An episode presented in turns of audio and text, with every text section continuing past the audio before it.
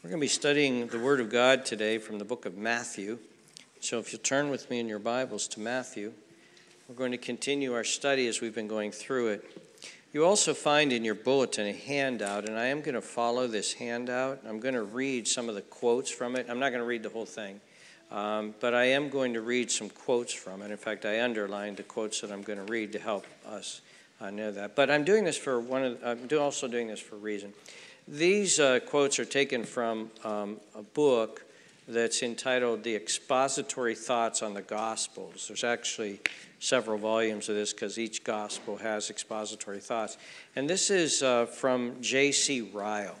And uh, I wanted to introduce Ryle to you. I know that I've quoted from this book extensively, but one of the reasons is, is I, I want to encourage you. Uh, we have them in the library here, by the way if you're looking for something that would really, maybe for your own devotions and that, if you're looking for something that would be enriching to you, I, I could really strongly recommend this. What Ryle does is he'll take a passage of Scripture and then he'll just share some thoughts on that passage of Scripture. And in fact, so what I did, the reason why your handout is so long today is that I took the section that I'm preaching on today, Matthew 26, 47 to 56, and I asked Sue to put in the entire section from Ryle's book.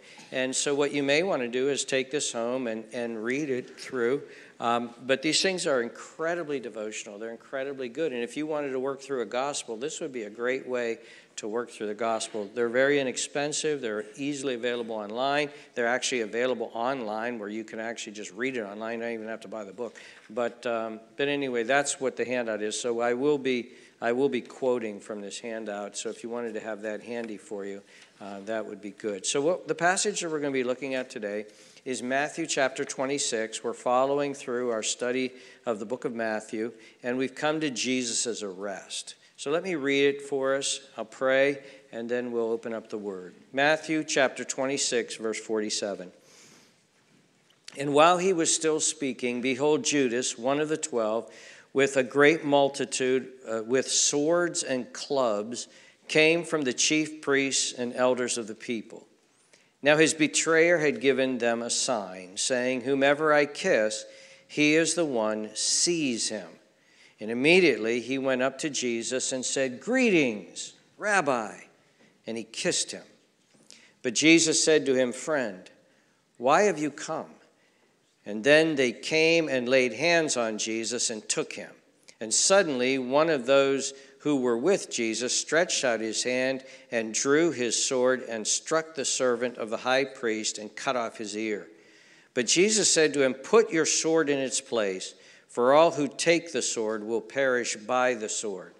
Or do you think that I cannot now pray to my Father, and he will provide me with more than 12 legions of angels.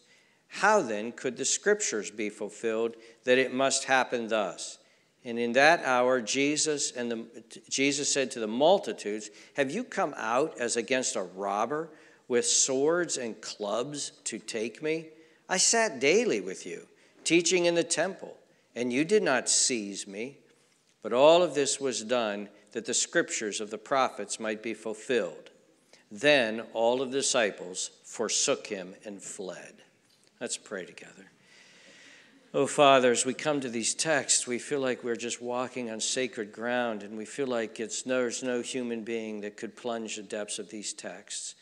That the mystery and the wonder and the glory of what you did through your Son on that evening will be something that we will wonder and and learn from and be amazed and plunge the depths of further and further in all the years of eternity of heaven.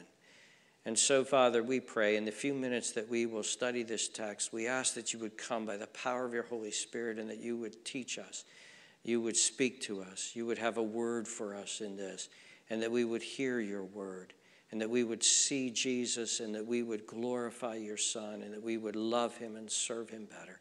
Help us now, we pray. In Jesus' precious name, amen.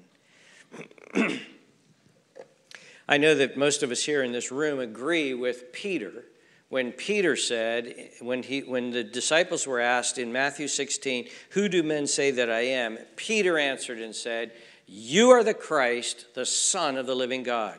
You are the Christ, the Son of the living God. We believe in this place that Jesus is the eternal Word, the eternal Word that was with God and was God, and the eternal Word that became flesh. We believe that Jesus Christ is the Son of God who came down from heaven and died for the sins of the world. We believe that this incredible, wonderful story of what Jesus has done and who Jesus is, and that this is so incredible, it is so wonderful, it is so marvelous that all other religions and all other worldviews pale in insignificance compared to this. They're, they're pathetic, and I don't say that to be mean, I say that just truthfully, and we're going to open this up, that they can't compare with what we have here, and especially what we have here in this text. Because in this text, just to summarize this text, in this text, the Son of God allows himself to be arrested. That's what you're going to have in this text. The very Son of God allows himself to be arrested. I believe that the angels still are lost in wonder and awe and amazement that the Son of God allowed himself to be arrested. The other thing that you're going to see in this text is that Jesus is intentionally laying down his life. Jesus is clearly in charge of his own arrest, and he is laying down his life. He's doing something that, with each step, he is intentionally making sure that this plays out. And the Bible tells us that this was his authority to do. In John chapter 10 and verse 11, Jesus says this I am the good shepherd, and the good shepherd lays down his life for the sheep. Then, a few verses later, Jesus said this in John 17 and 18 for this reason, the Father loves me, because I lay down my life that I may take it up again. No one takes it from me, but I lay it down of my own accord. I have authority to lay it down, and I have authority to take it up again. This charge or this authority I have received from my Father. So there is a very unique authority to lay down his life. Now, this isn't a suicide. Jesus' death is not a suicide. Sometimes cynical people say that it, Jesus' death is laying down his life for others. He's intentionally laying down his life. Imagine there was a nuclear reactor. We're a little bit worried about this because of stuff that's going on in Ukraine. But imagine there was a nuclear reactor, and that nuclear reactor uh, was malfunctioning to such an extent that if it, somebody didn't go in there and flip certain switches, it was going to melt down, which would then cause a nuclear disaster, which would then kill millions and millions of people. And imagine if somebody volunteered to go into that uh, nuclear reactor, run in there, and flip those switches. But in doing that, he was going to be so radiated that he was going to die from that. He could get to the switches, he could get it flipped, but he was going to die. The radiation would be so great that he would die. Imagine somebody doing that's not a suicide. That's a mission to rescue millions and millions of people. And that's what Jesus is doing here. He's laying down his life. He is intentionally laying down your life. Now, it's hard to die. We don't want to do it. You don't want to die, I don't want to die. It's hard to die. And if right now, for instance, you were told that you have six weeks to live, or a week to live, that you were going to die, that's going to be hard. That's going to be difficult. It's hard to lay down your life. It's hard to die, I mean. It's hard to die intentionally for other people. It's hard to go through this step, what Jesus is about to go through. It's agonizing. We've studied Gethsemane. This is agonizing. But, dear friends, it's hard to go through this and take this intentional step and continue to be intentional and follow through. It's hard to do that when there's actually a way out. That's even harder. That's tempting, and we're going to see that in this text. So let's look at the text in detail. We begin by, some, I, am going to kind of give a little bit of a title to each section we're going to look at. So we begin with Judas and the mob. That's verses 47 and 48. And while he was still speaking, remember this was Jesus in the Garden of Gethsemane. He is with his disciples. He's been praying. He's been sweating drops of blood. And then he says, Behold, rise, let us be going. See, my betrayers at hand. And then verse 47 And while he was still saying those words, behold, Judas, one of the twelve, with a great multitude with swords and clubs, came from the chief priests and elders of the people. Now his betrayer had given them a sign saying, Whomever I kiss, I kiss this is the one, seize him. Judas is coming. He is identified, and he's coming with a great multitude. See the, see the adjective there? He's coming. There was a large crowd of people with Judas. And these, every single person in that crowd is armed with a sword. And this sword isn't like, like one of these really long swords that you just saw the British uh, king, the new British king carrying. Uh, it's not that. This is probably a shorter sword. It's almost like a dagger. It was a, it was a handy sword that people carried around. But they were all armed with either swords or clubs, and the literal word is wood. They got two by fours. These are these are just this is just a gang, a, mob of thugs, as it were, sent out from the chief priests and elders. Verse 47 makes it very clear that was their this is who they sent out. But this is it is this great mob. Now notice interesting, verse 47, Judas is identified. Behold, Judas. But then look at verse 48. He's identified as the betrayer. The betrayer, his betrayer. And it says that his betrayer gave him a sign, which is a kiss. And so then the next section, which you could entitle A Warm Greeting from a False Friend, is verses 49 and 50. Immediately he went up to Jesus and said, Greetings, Rabbi, and kissed him. I'm going to stop here for a second because there's actually some nuances here in the original language that I'd like to bring out because it, it, it it's interesting as what's happening here, okay? Um, in Greek language, there's a, there's a word that is entitled, the, the, the, the, word, there, there's several words to love. Agape is one of them, and philo is another one, philo. And philo uh, is, we're familiar with this word because we have the word philosophy, which is lover of Sophia, which is wisdom, philosophy, philanthropy, lover of mankind. There used to be philanthropic organizations that would give money to poor people or help educate people. Love of mankind, philo. Philo means love. The word is kind of a friendship love. And the word also then took on the association of kiss. Now, kiss is a greeting. The kiss uh, is a greeting, and especially in Western culture, uh, Eastern cultures, if you've ever been in any of these cultures, where you will be kissed. You'll be kissed on the cheek, and, and you, we see this oftentimes in those cultures. That was a greeting, and that was called a philo. It's a philo in Greek. It's, it's, to, it's to kiss. And it's, it's a greeting that is between friends. Now, here in our culture, we don't kiss, okay? We don't, that is not a typical greeting. We, we, we shake hands, we hug and things like this. And so here, this is, this is a, a, a type of affection between men here. And so there's, there's all these joke uh, internet things of you know men hugs and chest bumps and things like that, high fives. The way men sort of interact with each other, uh, you know, the, the, the, clasping of the hands and then pulling each other close to each other, and, and men hugs. And that's what this is referring to. And that's what you do with friends. You you you show that kind of affection to friends. And Jesus and and Judas obviously showed that kind of affection to each other. Now, it's interesting here. J.C. Ryle has an interesting insight into this, and I did want to quote this for you. Look at your first underlined quote. I'm taking them in order, but I failed to underline the sentence, the sentence before it, so I'm going to read it. Just see the first underlined quote. Look at the sentence above it. It would there, seem, therefore, that when Judas kissed our Lord, he only did that which all of the apostles were accustomed to do when they met their master after an absence. So when they were away from Jesus and they came to Jesus, they, they did this philo, they did this kiss, they kissed each other on the cheeks. And then Ryle draws this really interesting uh, draw, uh, draws out. He says, Let us draw comfort from this little circumstance for our own souls. Our Lord Jesus Christ is a most gracious and condescending Savior. He's not an austere man, repelling sinners and keeping them at a distance. He is not a being so different from us in nature that we must regard him with awe rather than affection. He would have us rather regard him as an elder brother and a beloved friend. His heart in heaven is still the same that it was on earth. He is ever meek, merciful, and condescending to men of low estate. Let us trust him and not be afraid. It's kind of cool. A guy who would, who would greet his fellow disciples so warmly as it was normal greeting why, you know, th- this is a good Savior. This isn't a Savior we should be afraid of. And so then it says this. So then in verse 48, so then Judas gives them the sign.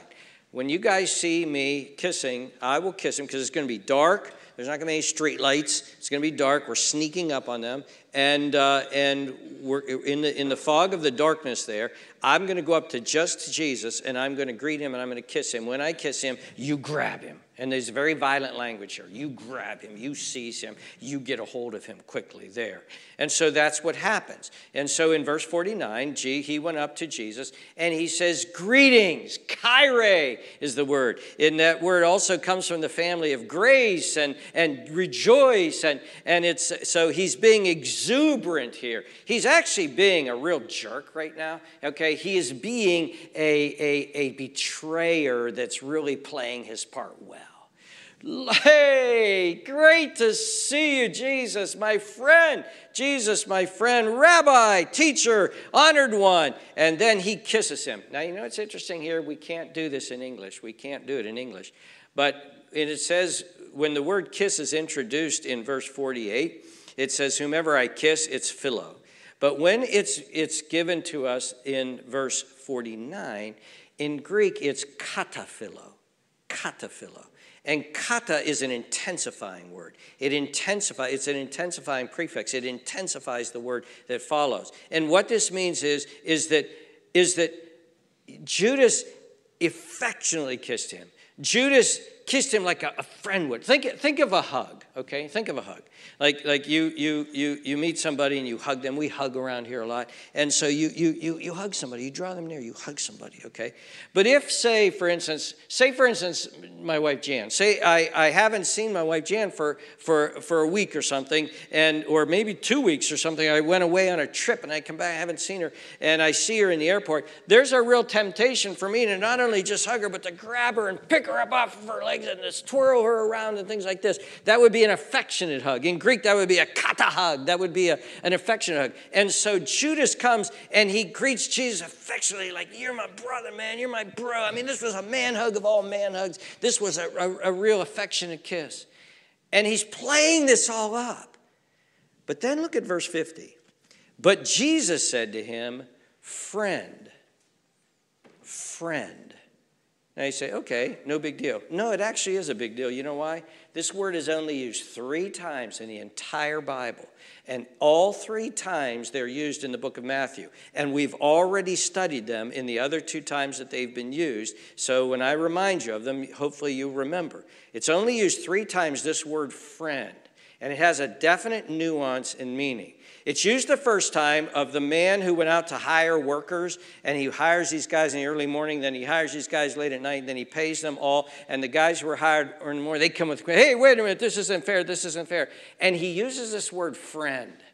He says, friend, I can pay whatever I want to pay. And so, how would we translate that in our world today? I think we would translate it something like this Hey, pal. Hey, buddy.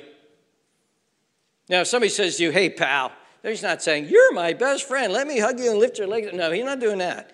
He's saying, Hey, pal. Okay? The second time that it's used is in the parable that Jesus tells when the guy, the king is throwing a banquet at a marriage banquet, and the guy walks in and he's not dressed right. And he says, Hey, pal, what are you doing in here? Who let you in here? Hey, pal, hey, buddy, hey, hey, friend, who let you in here? Jesus uses this word now, the third time it's ever used is here. Hey, pal. Hey, buddy. What are you doing here? And I think that when Jesus used those words, so, so again, think of this contrast. Judas is walking up to him. Hey, great to see you, Jesus, Rabbi. And he gives him this big hug and this big kiss. Ah, Rabbi, good to see you, a kataphilo. And Jesus says, Pal, pal. I think at that point, that had to have just stabbed the heart of Judas. Jesus is starting to hold Judas off at arm's length. Jesus is starting to expose him as a betrayer. And, dear friends, I just want us to have a warning here. Jesus Christ is going to sit on his throne and he is going to judge every single one of us in this room. And at that point, that reception of Jesus that you're going to get is either going to be extremely warm, extremely warm, or it's going to be extremely frighteningly cold. Depart from me. And Judas is beginning to feel the judgment coming upon his soul. Pal, why have you come? Hey, buddy, why are you here? Why are you here? Of course, the famous expression of this is given in the book of Luke, isn't it? Luke chapter 22 and verse 48. But Jesus said to him, Judas, are you betraying the Son of Man with a kiss? Really, Judas? That's what you're doing? And so then, then we have the violence breaks out. The violence breaks out. And so notice what it says. As soon as Jesus said those words, then Matthew, who's summarizing this somewhat, says they come forward to lay hands on Jesus. They lay hands on Jesus. They grab Jesus. Then suddenly, one of those who were with Jesus stretched out his hand, drew his sword, the same sword, the same small sort of dagger, and struck the servant of the high priest and cut off his ear. And now uh, let me just bring together all of the other gospel writers of what's going on because the scene gets very violent. Uh, people start grabbing Jesus, roughing him up. Peter, where he's identified in one of the gospels, Peter pulls out his sword and he goes to defend Jesus and he whacks at some at this guy and he cuts his ear off and his ear actually falls to the ground or it's hanging there by a piece of flesh. But this guy's ah, he's got his hands there, blood spurting out everywhere. And Jesus tells Peter to put away his sword. And the Bible teaches that Jesus actually healed this man's ear. He puts this ear back on and miraculously and powerfully heals his ear. Jesus is in control of this arrest. Jesus is in control of this arrest. Actually, John tells us that when Jesus says, Who did you come for? And they said, Jesus of Nazareth. I'm it's me. And they all fell down. Jesus is intentionally laying down his life. He is in control of this arrest. So Jesus acts quickly, rebukes his disciples, tells them to put away their sword. And then in verse 52, he says this Your sword, put your sword into its place. And then he gives a statement. For all who take up the sword will perish by the sword. You disciples, there is a multitude of guys out here right now. They have clubs and swords, a large multitude. We're small. We've got 12, including me, and you 11. You, some of you guys got swords here. And so you start taking out swords and start attacking, they're going to butcher every one of us. You live by the sword, you die by the sword. Now, does that mean that Jesus said, and, and again, this text has been so twisted and so taken out of context and used to the left and to the right. Some people take this, this passage to say that nobody should ever defend themselves, nobody should ever have a gun, nobody should ever do this or do that. Jesus is not saying that at all. And in fact, interestingly enough, in the book of Luke, in the same chapter, in Luke 22 38, they say to Jesus, So they said, the disciples, Look, Lord, here are two swords and he said, It is enough. In other words, Jesus said, Oh, no, we don't believe in self defense. No, we don't believe in that. No, no, dear friends. It's, it's, a, it's, a, it's a lack of using responsibility. If, say, an evil person walked into this room right now and just began shooting people, is, it, uh, is Jesus teaching here that we're just supposed to let him shoot every one of the widows here, uh, line up every one of the children and shoot them and do absolutely nothing? That's an abdication of the responsibility that we have to protect ourselves. In my household, if somebody were to come in, an evil, deranged person were to come in to kill my family, am I supposed to sit around side because Jesus said this? Is that what Jesus means by that? No, that's not what he means at all. And the full context of Scripture would teach that. But what does it mean? It does. It means we're, we're, not to, we're not to start an armed rebellion to build the kingdom of God.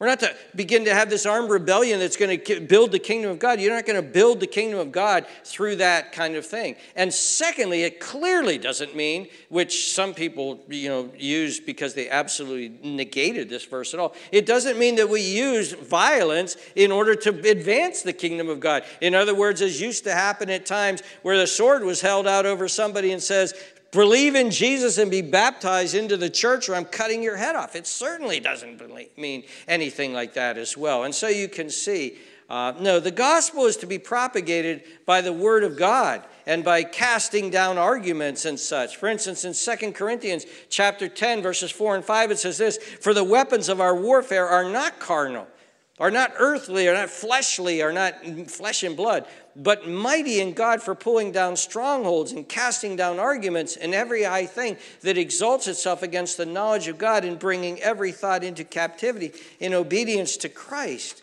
No, no, no. The victory of the cross, the victory of the gospel doesn't come through violent force. It comes actually through sacrifice, through crucifixion, through humble service, through love. And that's how the gospel is to go forth. In fact, if you get some time, read the next section of Matthew Henry. He does a very good job in this. But then Jesus says something shocking. Something shocking. Look at verse 53. He says to Peter and the other disciples, He says, Or do you think, or do you think that I cannot now pray to my Father? And he will provide me with more. A better translation would be much more, many more, than 12 legions of angels. Now, kids, if you're good at math, a legion is about 6,000 soldiers, okay? So you have 12 times 6, that's 72, 72,000 angels. Do you not think that all I would have to do right now is pray to my Father and He will provide me with well over 72,000 angels? We'll, we'll, we'll completely flood the, the Garden of Gethsemane here with angels, with angels that are armed and ready for action. Now, this is a jarring verse in many ways, isn't it? I mean, you want to have some good mental exercise and theological exercise. Try to understand what Jesus is saying here in context with what he says in verse 39. Oh, Father, if it is possible, let this cup pass from me. Nevertheless, not what I will, but as you will. This is an interesting thing because there's a sense in which verse 53, if it means anything, it means what it says. At any moment, Jesus could have said, Call down the angels, bring down the angels. J.C. Ryle in the handout says this in the sex underline it would have been easy for him to scatter his enemies to the winds if he thought fit. If he thought fit. What do we see in here, dear friends? We see in here the hidden majesty and greatness of the Son of God. He is the royal heir of all. And he hid his glory while he was here upon earth. His glory was hid.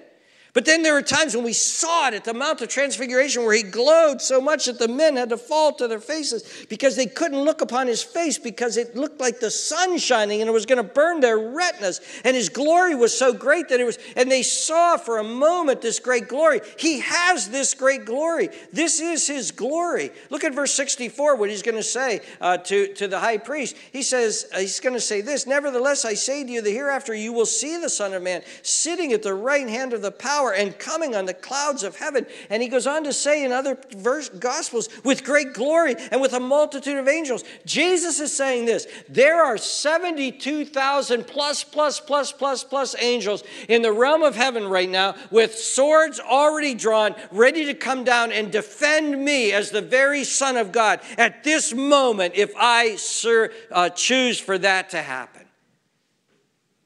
And you know what, dear friends? That would be tempting, wouldn't it? It would be the easy way out. It would be tempting. Save himself. He's being grabbed right now by these thugs. They've got these clubs hanging over him. They've got swords drawn at him. He's being grabbed as the very Son of God. He's being grabbed right now by these men. And it would be tempting to know that I could end this right now. It would be tempting to know that these, these thugs who are, who are laughing and maybe making fun of him and, and, and talking about this fake rabbi and grabbing him, it would be, it would be so nice to be able to, to, to prove them wrong, to show them that they were wrong, and to not allow this arrest. And this arrest is obviously going to mean arrest, fake trial, beating, crucifixion, death. It's going to mean all of that. And he could stop it. He could stop it right now in order to have a personal victory, in order to get personal vindication, in order to end this right now. And quite frankly, if I had 72,000 angels that I could call, man, I would have probably used it 10 times already in my lifetime at least. All right? Think of it. Think of how this works. Think of how you want, sometimes you want instant vindication. Imagine you were invited to a, community meeting. You're, you're recognized, you're respected in your community. You've been invited to a community meeting. And this community meeting is about uh, police protection and, and, uh, and violent, uh, trying to, to, to end violence in your community or something like that. And you're invited there and you're sitting there and you're sitting right next to the chief of police. And so while the, the, the, meeting is going on, or maybe there's a dinner, you're, you're meeting and getting to know the chief of police. He's getting to know you. You have a lot of things in common. He's a nice guy. You like him. He likes you. You're having a great time with the chief of police. You leave that meeting, you go walking out, and you're walking down Main Street, say like a little town like Greenville. You're walking down Main Street, all of a sudden police cars pull up, grab you, slam you onto the, onto the, uh, onto the police car, and say, You're under arrest for the robbery that just took place in the, in the last hour, and somebody's been stabbed. You're under arrest. And they're slamming. You're like, Wait, wait, wait. I was with the chief police. I was here. Bam! They slam you back down your head. Crowds are gathering around you. People are watching you. And you're saying, No, no. And they said, Go, don't put your hand up. And they're grabbing your hands. They're putting them, they're handcuffing you. They're slamming you down. They're holding you down there. You're being absolutely, completely humiliated. And you're trying to talk to them. I'm innocent. I wasn't there. I have proof. I can prove where I was. And they say, shut up and put your face down there like that. We're in control here. And all of a sudden, the chief of police comes walking down the street and he says, What are you doing? He's talking to the cops. What are you doing? Let him go. They said there was a robbery over the la- over. There was a robbery in the street over. Somebody's been stabbed, and this man fits the, the, the description exactly. He said, "No, no, I was with this man. I was with him for the last hour. He's an innocent man. Get those handcuffs off of him. I am so sorry the police chief is apologizing to you. And those handcuffs come off, and you know what I'm going to do at that point? I'm looking at them two police officers, and I'm like, boys, what are you doing, man? What are you crazy? I want vindicated with that crowd. And the police chief says, Go get the bad guy. What are you doing? Quit arresting honest citizens. See, that's what Jesus could have had. Jesus could have had vindication right here. Could you imagine 72,000 armed and highly motivated uh, soldiers coming out of heaven, coming down to defend the very Son of God? What an honor it would be to be part of that 72,000, to defend and the, the, the honor and the dignity of the very Son of God, to come down and to take care of those enemies. Could you imagine how good that would have felt if you were standing there as the Son of God or even one of the disciples? But if Jesus would have taken that way out, we would have perished. We would have gone to hell. We would have died. And that's what he sees. Look at verse 54. How then could the scriptures be fulfilled that it must happen thus? If I take the easy way out, if I take the way out that gives me personal safety and personal vindication, if I take the way out that's easy, all of the promises of Scripture, then none of them would be fulfilled. All of the foreshadowings, all of the lambs that were slain that were pointing to me as the Lamb of God, all of the sacrifices for the forgiveness of sins that was pointing to this justification that I was going to bring, all of the priests that were pointing to me as the great high priest, all of the prophesying, the entire plan of salvation, the will of my Father that was formed before the foundation of the world, all of that, all of these sheep that have been given to me, all of them would perish. I wouldn't be a good shepherd. They would all die. J.C. Ryle puts it this way in your third quote He came to be the scapegoat on whom the iniquities of the people were to be laid. His heart was set on accomplishing this great work. It could not be done without the hiding of his power for a time. To do it, he became a willing sufferer. He was taken, tried, condemned, and crucified entirely of his own free will. Jesus was intentionally laying down his life. Then Jesus rebukes those who have arrested him. In verse 55, it says this In that hour, Jesus said to the multitudes, Have you come out as against a robber with swords and clubs to take me? What is this excessive show of force here, guys? I sat daily with you in the temple I know some of you guys. You guys are temple guards, some of you. You saw me in the temple with the crowd. Why didn't you take me then? You did not seize me then. No, no, no. But all of this was done that the scriptures of the prophets might be fulfilled. By the way, notice something here. Jesus is totally committed to doing what the Bible says, to fulfilling the scriptures' prophecies. Also, notice this in verse 54 the scriptures, verse 56, the scriptures, the scriptures. Jesus believed in the Bible. Jesus was a Bible believing man. Jesus believed that the Bible was the Word of God, the Scriptures were of God, they were foretold of God, the prophecies were real. All of these promises were to be fulfilled. And his entire life now, at this point, was being directed not by what he wanted to see done, vindication and, and, and not have to go through the suffering. Not what his emotions were telling him he wanted as a human being, to not have the sufferings. Not what Gethsemane showed us, and not what this is showing us, but what does the scripture say? What does the Bible say? What the Bible says God says, what the Bible says God wants. He understood and believed in the inerrancy of scripture. And we see it here. Scripture motivated his life. And then a sad thing happened the end of verse 56. Then all the disciples forsook him and fled. Those he is giving his life for, so intentionally laying down his life, they got super afraid. It suddenly turned every man for himself and they were thinking about their own skin above everything else. Gone is their is Jesus prophesied this was going to happen. Look at verse 31. All of you will be made to stumble because of me this night.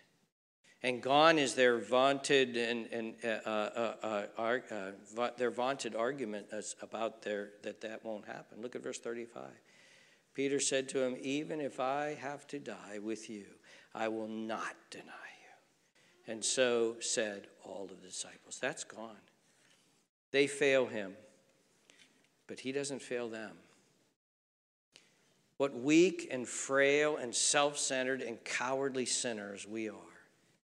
But notice this Jesus continues to live and give and intentionally lay down his life and die for them. They fail him, but he doesn't fail them. What a Savior. What a wonderful Savior. So let's conclude and apply this to ourselves. I began by saying this, and again, I'm not trying to be pejorative. Pejorative is that you say something just to beat up people with words and make them feel. I'm not trying that. But honestly, honestly, I don't think I would be fair without saying this. How paltry all other religions and worldviews are compared to this. How paltry. I say that with sadness. Millions of people hold to Hinduism, hold to Buddhism, where they follow holy diets and holy washings and hope that they can uh, enter into some kind of God consciousness and perhaps be reincarnated in some other better form. Or Islam with its authoritative Allah, who lays down the law and gives the five pillars by which you can accomplish salvation. And we even see some of the perverse outworkings of that where you're punished if your burqa is too loose. Or the religion of secularism, and dear friends, secularism is a, is a religion. It's a worldview based on presuppositions that you must hold to only by faith and faith alone. The world evolved out of nothing.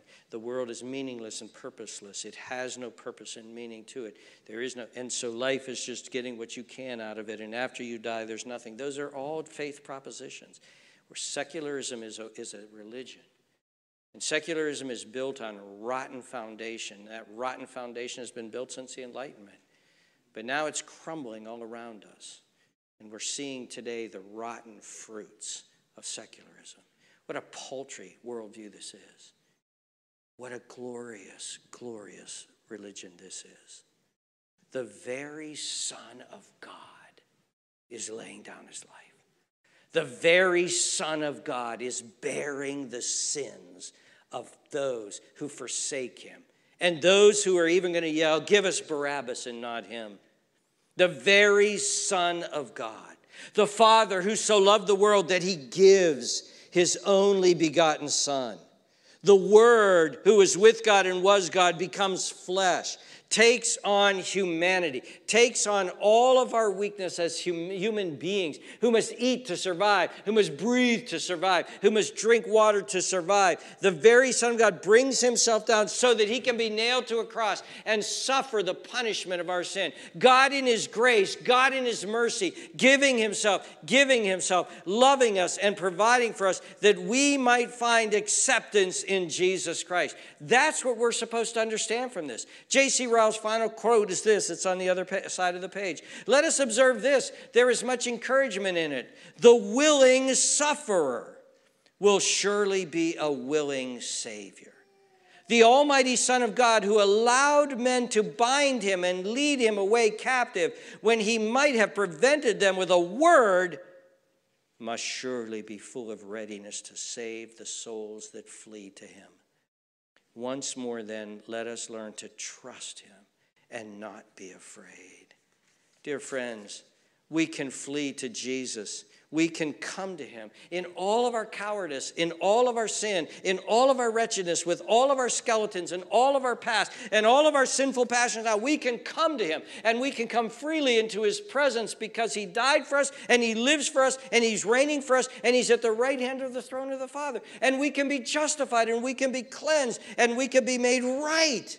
And Hunter is going to experience baptism at this, at this in, in, in the next few moments here. And he's going to symbolize this cleansing that we have in Jesus Christ through faith, this cleansing of our bodies. And we're going to symbolize that he's Christ and he's Christ alone. And he's going to be another fellow sinner with us, saved by grace. And, and he's been adopted. And he's going to symbolize all of that in front of us now. We can come boldly. We can come and be accepted. We can live in the Father's love we can experience the power of the Holy Spirit because Jesus took the hard way. Jesus chose the hard way for us.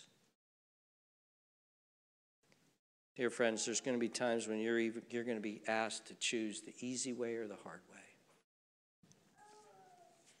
Should we flee like the disciples? Maybe we even will be cowards sometimes. We'll be less than honest uh, in this cancel culture world that we identify with Jesus. We, we just kind of we'll kind of keep that underneath the surface. We fail to identify Jesus as our best friend. Dear friends, let's be like let's not be like that. Let's be like Jesus, who when faced with the easy way, called down the angels, the hard way, crucifixion. He chose the hard way because that's what the scriptures said. That was the Father's will. That's what would save us. He's a good shepherd laying down his life for the sheep. Let us love him. Let us take the hard way of obedience, faithfulness, boldness with him. And if you are here today and you believe the paltry lies of secularism, the paltry lies of this culture, what a paltry little nothing they promise you. A little bit of happiness. Maybe you can get some money. Maybe you can have a relationship. Maybe you can get some drugs and forget stuff for a while. Maybe you can get that. And then you die and you rot in a grave. That's their glorious religion.